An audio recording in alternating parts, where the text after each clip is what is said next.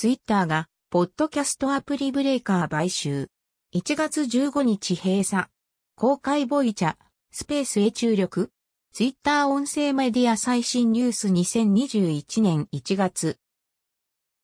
音声配信機能方面に動き出しているツイッターに新たな動きが。ツイッターが、ポッドキャストアプリ、ブレーカーを買収。ブレーカーは、ツイッター上でこの件について、アナウンス、すでに、ツイッターアカウントのプロフィールでもその旨が、記載されている。ブレーカーは1月15日に閉鎖予定とのこと。ブレーカーから、ポッドキャスト配信していた、ポッドキャスターは、RSS フィードを使用して、アンカー、アンカーなど、別のポスティングサービスへ転送できるとのこと。ブレーカーを、ポッドキャスト視聴に使用していたリスナーは、登録済みのポッドキャスト番組を、アップムル形式で、エクスポート可能。その後、他のポッドキャストアプリにインポートすることで、同じ番組を継続視聴可能。このあたりの詳細は別途検索するか、もしくはブレーカーの記事内の確認を、英文、ツイッター音声メディア方面へ加速。もしくは、2020年6月に始まったツイッターの音声、録音、配信機能、声のツイート以降に見え隠れしていた、音声メディア方面への動きの後押しともなりそう。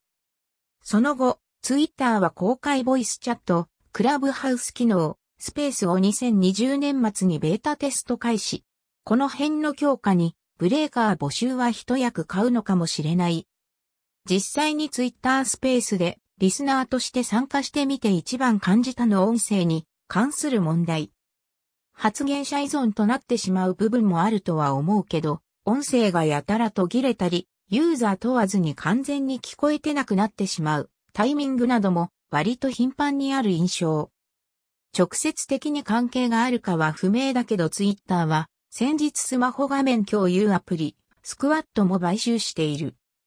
コロナ禍の影響などもあり、ながら聞きやビデオチャット、オンライン会議など、ネット上で友達や家族とつながる体験が加速した2020年。今回のツイッターブレーカーの件も、音声配信だけにとどまらずさらに飛躍という可能性もあるんだろうか。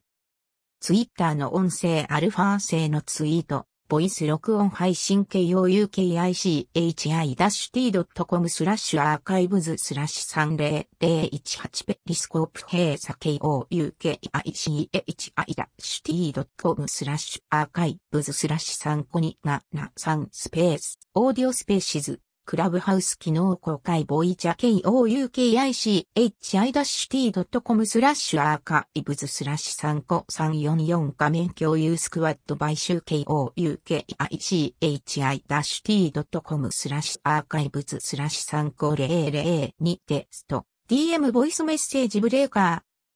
ー先日閉鎖アナウンスがあったペリスコープそしてここ最近の音声方面の動きさらに画面共有サービス買収などの側面を考えると、ビデオチャット機能など含め、ツイッター上で他社とよりリアルに時間共有する何かしらの新たな体験を生み出すみたいなことも起きるのかもしれない。この辺何か続報などあったら随時ブログ更新予定です。いち早い情報はツイッターやポッドキャスト各アプリで聞くまとめで検索をフォロー購読どうぞ。ツイッター、ソーシャルポッドキャストアプリブレーカーに関する音声配信。ツイッタースペース経緯や過去記事。ツイッター2021年に起きるかもしれないこと &2020 年新機能振り返り。先日ツイッターが2020年に発表した新権王の振り返りをアナウンス。その際に下記記事でリストアップ2021年に起きるかもしれないことテスト中の新機能など、ざっくり記載しました。エディットウィズアドビスパークポスト